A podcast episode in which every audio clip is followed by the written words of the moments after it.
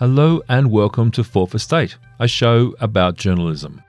We're coming to you from 2SER in Sydney on the Gadigal lands of the Eora Nation, right across Australia on the Community Radio Network, and directly to your device across the globe via podcast.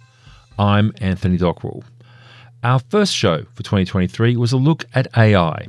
Back in March, the abilities of GPT 3 were reverberating around the world.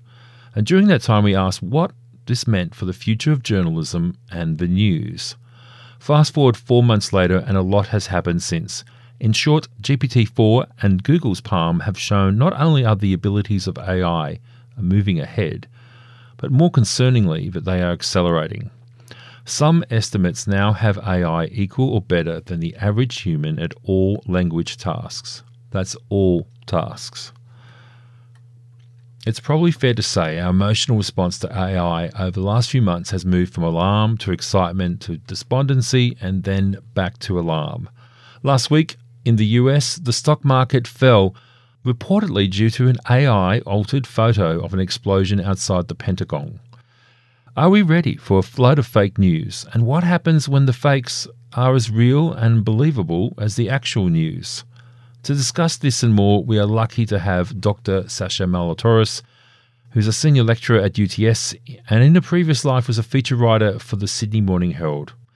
And Charlie Lewis is the Tips and Murmur editor at Crikey. He also presents Spin Cycle on Triple R in Melbourne. Dr. Sacha Molitorisz and Charlie Lewis, welcome back to Fourth Estate. Hey. Thank you for having us, Anthony. One of the cliches of radio is ending a show saying, We'll have to get you both back to talk about this again. Well, for once, it's actually happening. Our, our first show of the year, I spoke with both of you about AI. Now, a lot has happened in the last four months. I started the first show asking you both if we were on the cusp of a revolution. And at the time, both of you were a little bit unsure, but noted it was clearly something that had that potential. Four months on, is this the start of a revolution? Oh, gee. I don't know if I feel any different, to be honest, from four months ago. It clearly it has the potential to be transformative in a whole lot of ways. There are many potential benefits, and there are serious, freaking enormous risks as well. You know, when we had this week, I'm sure we'll get to this later, but this week, some of the AI leaders coming out and saying there is a possibility of a risk of extinction coming out of all this technology that that we're developing and the speed with which it's developing. So yeah, there are there are serious risks, and I have some very specific and strong views about how we need to respond to those risks. But I'll, I'll let Charlie have his response first. Yeah, no, I mean, I think uh, certainly the pace. Uh, in a way, we should have we should have known that the the the months following our chat would would would sort of have such a strong and quick uh, set of advances and I think also part of the, I mean, I think part of the irony of this is that the reason that the journalists are writing about it so much is that it's more and more likely that part of this is going to be costing them their jobs. So I think that's part of the reason why the the existential sense of everything is kind of being is being fed into the coverage. I see obviously this morning that the the, the government has has sort of announced plans to attempt to uh, regulate this in some ways, which I think you know we probably all agree is is necessary on one level or another. It's it's interesting. I think one of the one of the, the points that I thought was interesting uh, uh in relation to that that letter that, that Sacha referenced before the the fact that it should be sort of thought of as a a, potential extinction category level event. Uh, is that there's a bit of there's a, a, a, sort of school of thought that I've seen from some experts in this area that feel that that's almost a little bit of sleight of hand. Is that by by calling attention to the fact that uh, or, or by by by by yes calling to mind uh, a, a, far off and, and, at the moment hypothetical world in which we are we are Terminator style slaves uh, to the machines does actually stop people. That takes the headline, and people talk less and less about the fact that AI, in other ways, has been woven into our day to day life quite quite a lot, particularly in the in the area of, of say surveillance and a lot of the issues in terms of the confirmed bias of the data sets and things like that are already well uh, well entrained. So I was actually was happy to see in the report that the government cited that there was talk about one of the issues being that there are these uh, inbuilt biases in built into a lot of the ways that the AI kind of works. And it'll be interesting to see what what is what can be done to to regulate that, I suppose. Look, there's a lot to unpack there. So let's jump into the, the call that, that's gone out from a number of leading figures in AI field to basically put a pause on the development of these models. It strikes me that you know this this call to pause uh, this development. It's already too late. These things are already out of the box. Sacha, how do you feel about these calls to a pause? And and and and do you actually feel that it's it's actually sincere? Yeah, uh, look, I just see that there are the enormous potential risks. So, how do we respond to that? Do we say, look, uh, people are going to innovate, companies are going to innovate, and it's going to happen anyway? I, I frankly, I don't think that's good enough. You know, and when people have come out now and said, you know what, we should have had more guardrails around social media. Some of the harms that have been caused and still continue to be caused are really serious and ongoing. You know, from misinformation to teen mental health to what have you. I'm just a, a big believer in, yeah, okay, it might be hard to work out how to regulate this. It might even be impossible to enforce regulation perfectly or even really well, but we've still got to try. And I think, you know, the risks are so great that there are certain basic regulatory moves that we should make and need to make, you know, and, and Charlie mentioned uh, that the Australian government's made an announcement in this space over the last day. And I, I, I, think that's really good. We need to get into having some guardrails as AI is, as the AI developers are themselves admitting. Yes, and look, let, us talk about why we need these guardrails. I mean, one of the things that has been alarming me more and more when I look into AI, I've been following a few blogs, and one of the things that keeps popping up time and time again, uh, in the in the case of GPT four, is that it has abilities outside of what it was designed to do. So, for instance, uh, GPT-4 uh, can can write music. It was never trained on music. Uh, as of last week, GPT-4 has been made to play Minecraft autonomously. This is a language model interacting in a 3D universe. So, I, I, it does feel like it's time to also drop this idea that these large language models are just predictive text, and that, and to some extent, we can just ignore them it also seems that to me that the genie is out of the bottle. GPT already has 100 million users. It's reached that level uh, in in a time frame that took Facebook two years. So it does seem that we are dealing with something completely new and something that is outside of what we even were told what it was four months ago. We were told that this was just basically uh, a thing that arranged words by statistics. Do you both feel that we're now in this space where we're talking about a technology that is actually something new and so new that we probably should be pausing and, and taking a moment to actually know what we're actually dealing with. Oh, absolutely. I don't think there's any there's I don't think there's any doubt that that is the case. And of course, with with issues such as AI, you get into slightly head spinning territory when you start to get to the section of well, once you create something that is as intelligent or more intelligent than a human, what is that then capable of creating that's more intelligent than it is? And that's when you get into the kind of doomsday scenarios that we've been we've been discussing. I mean, and and there's there's so much, even just from a pure practical, non philosophical level, there is now so much research piling up in the US and elsewhere that, that sort of indicates uh, how many jobs can actually be sort of wiped out in a stroke by, by technology of this sort. I, I saw a, a, an employee a employer consultancy actually quite quite breezily and happily announcing that they believe that by the end of this decade, uh, large language models will be able to you know write final drafts better than a professional writer would and uh, create code better than a full-time developer would and then that starts to get a bit mind-boggling when you think about it in those terms I, I heard there's an academic uh, incorporated a lot of chat GPT into his course and had students sort of reflect on it and had had students generate work using that technology. And they had some really interesting reflections. And one of the students said, Look, I'm not really that worried yet that the AI is going to match human intelligence. I'm more worried that we're going to regress to AI's derivative, generative type of approach, you know, because we, we have to keep reminding ourselves that that what is going on with with ChatGPT and and all the other generative AI is that it just keeps scraping the content that's already out there and then mashing it up in a new form. There is nothing fundamentally new. It's just a new kind of blend of what is already out there. So in, in some ways, it's a, it's not such a step forward at this point. It's kind of it's locking us into a particular point in time when the internet is at the point that it's at, and that's what's being scraped and mined. So it's it's at this point, hopefully, doomsday scenarios are still a long way off if they're here at all. But yeah, this is the point now when it, when it is getting pretty critical, and we need to take these have these thoughts about what we're going to do. And so the specific measures, two of them that I argue for, and this is something I've written a short piece in tomorrow's. Uh, that's Friday, June two, Center for Media Transition newsletter, which you can access through the website cmt.uts.edu.au. This is uh, this is the moment where we where we regulate in a couple of specific ways. One is, I think we just need to switch the whole mindset of the law from a caveat emptor approach to a caveat venditor approach, right? Instead of buyer beware, we're thinking more seller beware. We just need to put the responsibility fundamentally on the companies who are letting loose this technology into the world. So, you know, you can't be a company such as OpenAI and say, look, we've got this massive technology. We're going to release it on the world and let's see what happens. Well, fine. But then you wear the consequences. If this misinformation leads to violence, if uh, it leads to horrible violence on a large scale, there is defamation.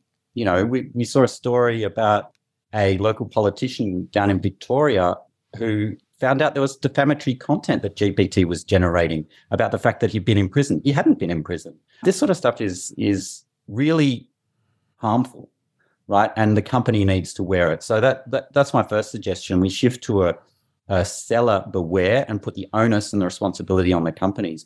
The second thing I think is that the law doesn't need to get all the minutiae in place Rather, let's have general protections, right? Already the Australian consumer law protects against misleading and deceptive conduct.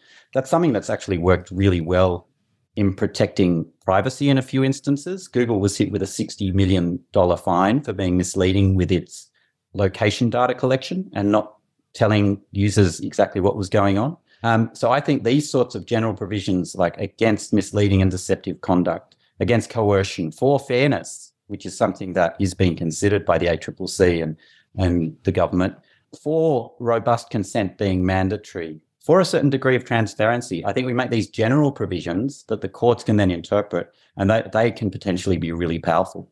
That's some very interesting points there. Uh, and look, it does feed into uh, a point that was made by uh, Vox's Kelsey Piper, who who pointed out that AI is moving so quickly. It's not that humans won't be able to adapt; it's that it's the rate that it's moving is, is going to stop humans from adapting.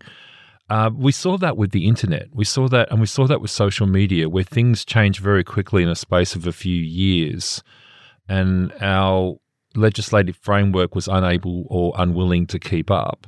That model that you were just talking about, it does completely turn the the web idea on its head because uh, it, the companies aren't responsible. We know that we know that social media companies aren't responsible for the content that they actually publish, though they'll d- deny they published it. What what right. what do you think of the the chances of it does take a complete mindset change here, and and, and it does sound like one that we do need, but yeah, you're we, totally we, right. You're totally right. It's a complete switch in mindset. So in the US, most famously, we have Section 230 of the Communications Decency Act, which is about 25 years old and basically gives digital platforms immunity for what the content that appears on their sites. Now, even Facebook has admitted, and other digital platforms have admitted, we need to revisit that. And that doesn't, it goes too far.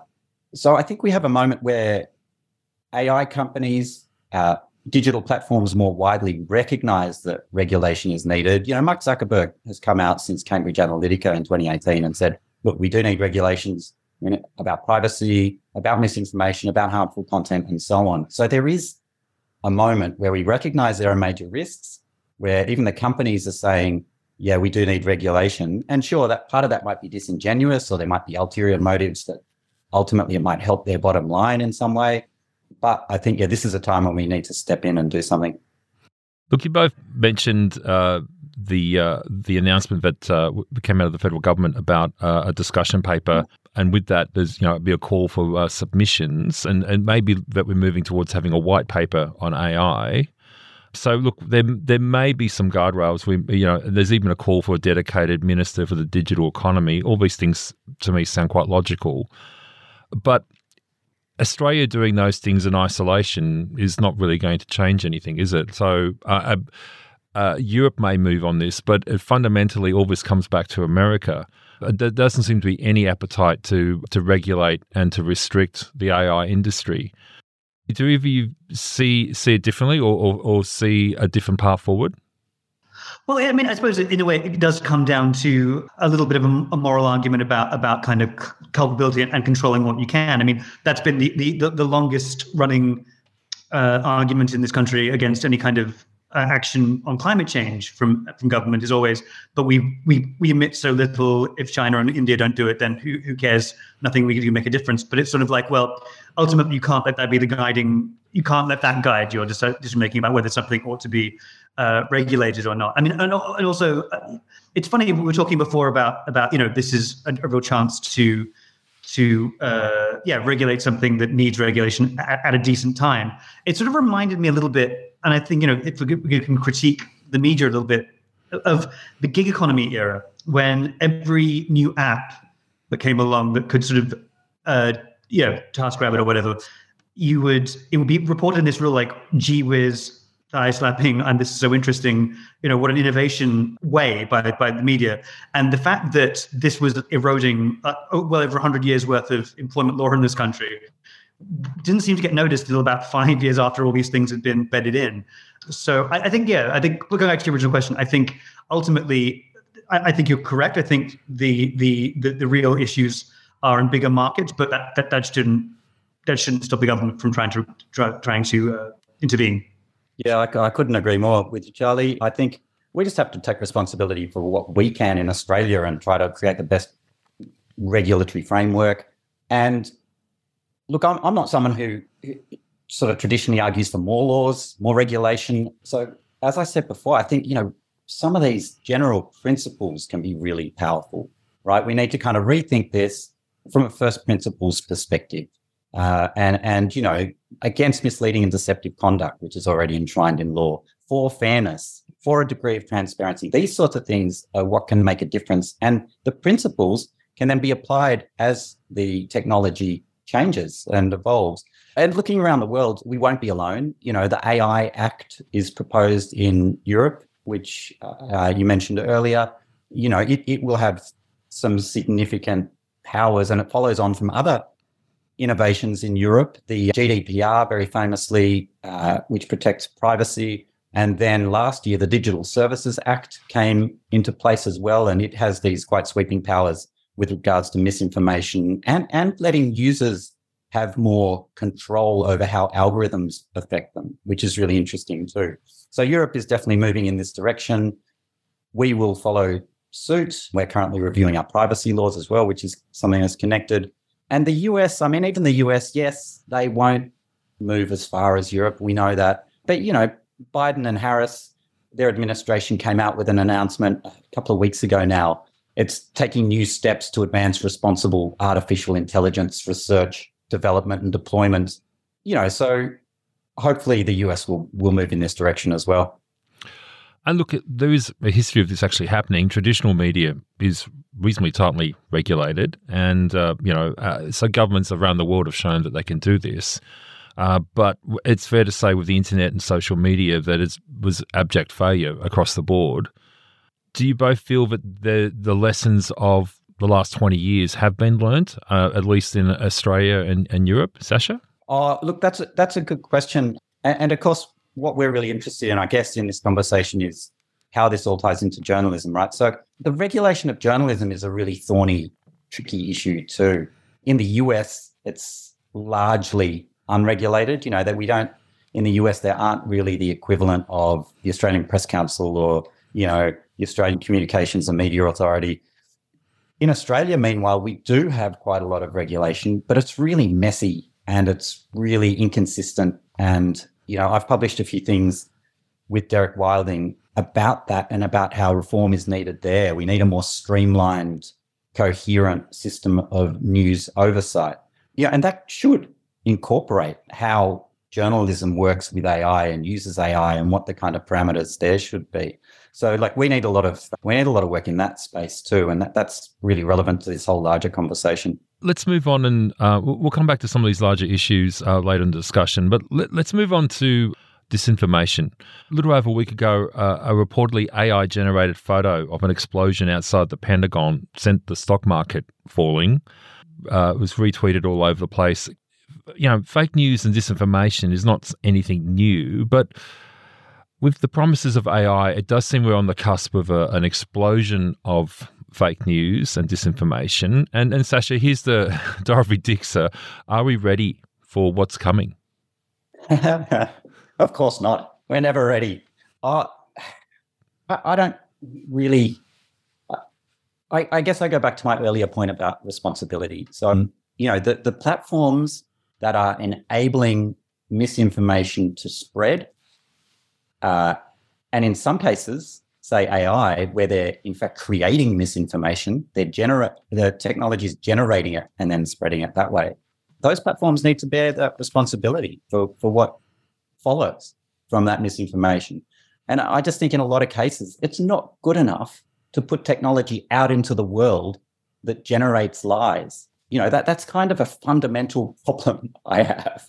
Right. So the kind of the ethical school of thought that I come from is really informed by a Kantian style of thinking about respect and dignity and autonomy. And generally, lying is wrong, right? You don't lie to someone because to do so messes with their autonomy. It messes with their ability to be proper self determining agents, right? So lies are really harmful. They're fundamentally ethically wrong. And yes, there are exceptions. Sometimes lies are ethically acceptable. You know, if you're lying to directly save a life, or you know, certain occasions you can you can justify a lie, but generally they're wrong. And to put out a machine, say generative AI, that generates content in a way where lies are mixed in with truth in a way that you can't really tell the two apart. You know, according to ChatGPT, I've written a couple of books that I I know, unless my memory is really bad, that I haven't written. Right. So that that sort of stuff is really problematic. And I think from those sort of basic principles, it's like, come on, you need to do better. You can't just put a product into the world that generates lies mixed in with with truth. It does seem to me, the more that I think about this, and the more people I talk to about it, that, and again, you, you there's the, the old concept of unknown unknowns, but as far as I can see, it, it's just this is the the supercharging and the acceleration of kind of moral and philosophical and, and societal maladies that we currently are, are, seeing. So the kind of increased. So I mean, for example, the amount of you know fake news that has been promulgated on Facebook and Twitter and elsewhere in the last eight years, probably longer now, is is is huge, and, it, and it potentially has affected you know hugely affected big elections and things like that.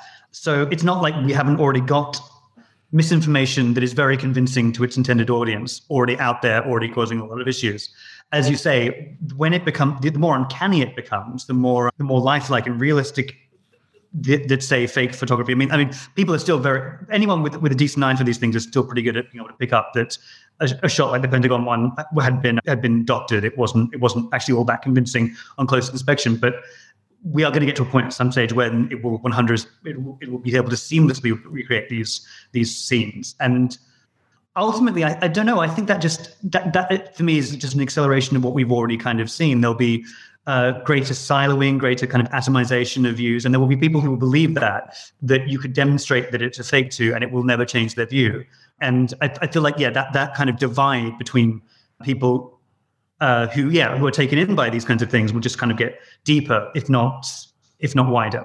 But see, look, one of the aspects both of you have been talking about is the amount and the quality of, of fake news and disinformation is going to increase. But one of the things that I, I heard, and it needs to be verified this is going to happen, but that the disinformation and the fake news will be soon being able to be generated in real time. So you could be watching a press conference and you think you're watching the actual feed of the press conference and you're not. And uh, it's indistinguishable from the actual press conference ex- minus what's being said.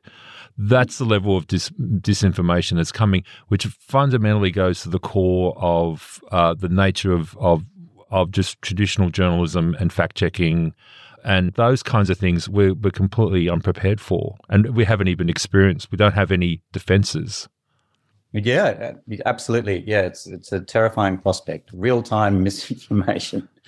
yeah, you know, and and again, we just need to uh, try to do what we can to prevent that happening. Look, if I put on my optimist hat, I can say maybe this is good for journalism. You know, for for proper journalism, that it journalism needs to reflect on its standards too, right? So yep. we, we know that there are terrible trust levels in journalism. You know, in Australia, fewer than less than half the population trusts news media, and that's sad and it's it's terrible and it's really bad for our democracy and our society and, and our common public life. So let's hope that somewhere through this, there's a reevaluation of journalism standards as well. Perhaps people will recognize that, okay, the Sydney Morning Herald, you know, and my bias here is that's where I used to work. So I probably see the Sydney Morning Herald slightly through rose tinted glasses, even though I acknowledge all its faults. It does do decent journalism. You have some people there like Kate McClymont, you know, Nick McKenzie, who are really good at their jobs and do really forensic uh, public interest journalism. So maybe, you know, and this is being very optimistic, but maybe we'll see a bit more attention placed on uh, what are the journalistic values that really matter to us? How are they best uh, carried out by journalists? And can we therefore kind of get back behind this and, and support good journalism again? I, I, I, completely, I completely agree with the session, and that's, all. I, I would probably just amplify that. That I think that when you have a situation of real-time misinformation, and by the way, I feel like real-time misinformation could be applied to certain political figures, just speaking normally. But um, it, it it just goes back.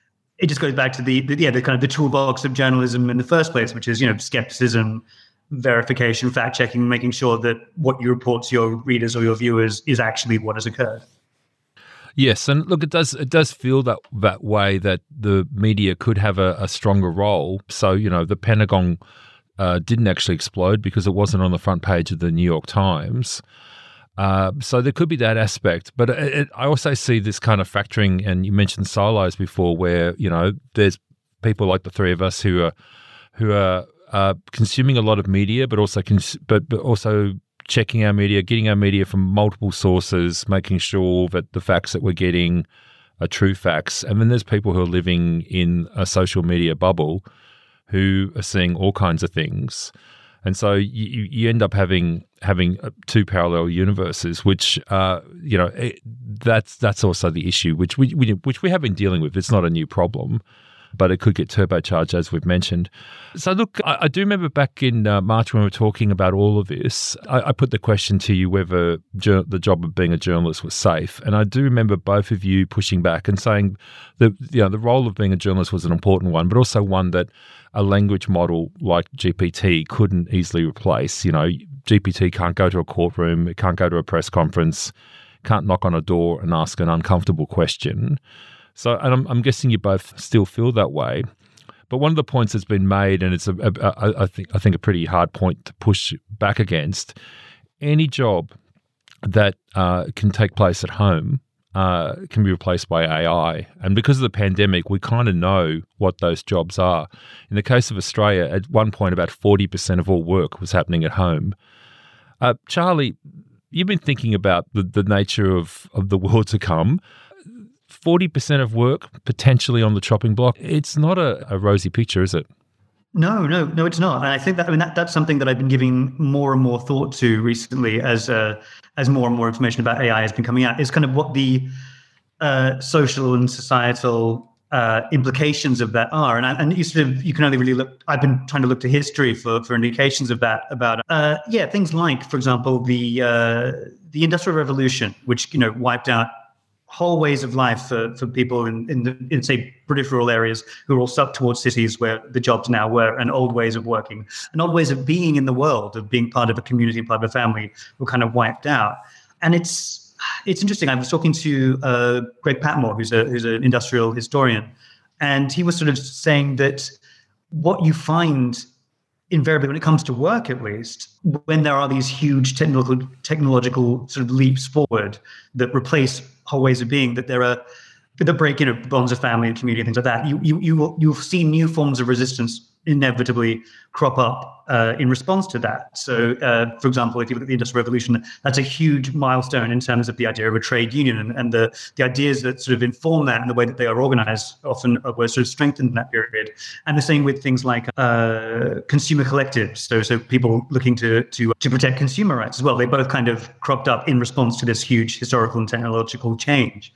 So, I mean, you're seeing things like, I mean, uh, Sacha referenced it before about the idea of having greater control over personally how algorithms, say, uh, target you. There's also things um, data co-ops that are kind of cropping up around the world. So people who are treating their personal data the way that an industrial group would have, would have treated their labor during the industrial revolution as things that they can collectivize and, and possibly bargain with. So I, I, I, think it's, I'm taking a bit of a, scenic uh, journey to your answer, but I think you know it's, it's obviously a, a, terrifying view. But it, w- it will be very interesting to see just beyond in terms of people's jobs being wiped out. Because we, we, we've seen that with the rise of automation in, in many industries. But it's sort of what does that leave behind, and how do people organize themselves, and do they organize themselves in response to that?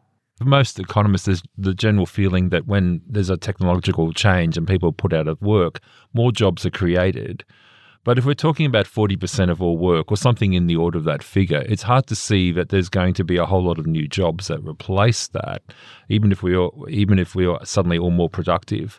Sacha, do you do you share that kind of pessimism, or do you do you feel that given time, given time, but that society will be able to restructure itself? Mm. I know uh, it's look, a huge I, question. It's, it's, such a big question, isn't it? But uh, uh, look, let me put my optimist hat on. You know, I've just put it up, taken it off, but I'll put it on again. 40%. Okay. By my calculations, that means we each work a three day week. What do you reckon? I think that could work. I'm up for that. I'm up for that. Look, I, I don't know. That's just, that's too big. But this is kind of related. That's definitely related to our larger discussion.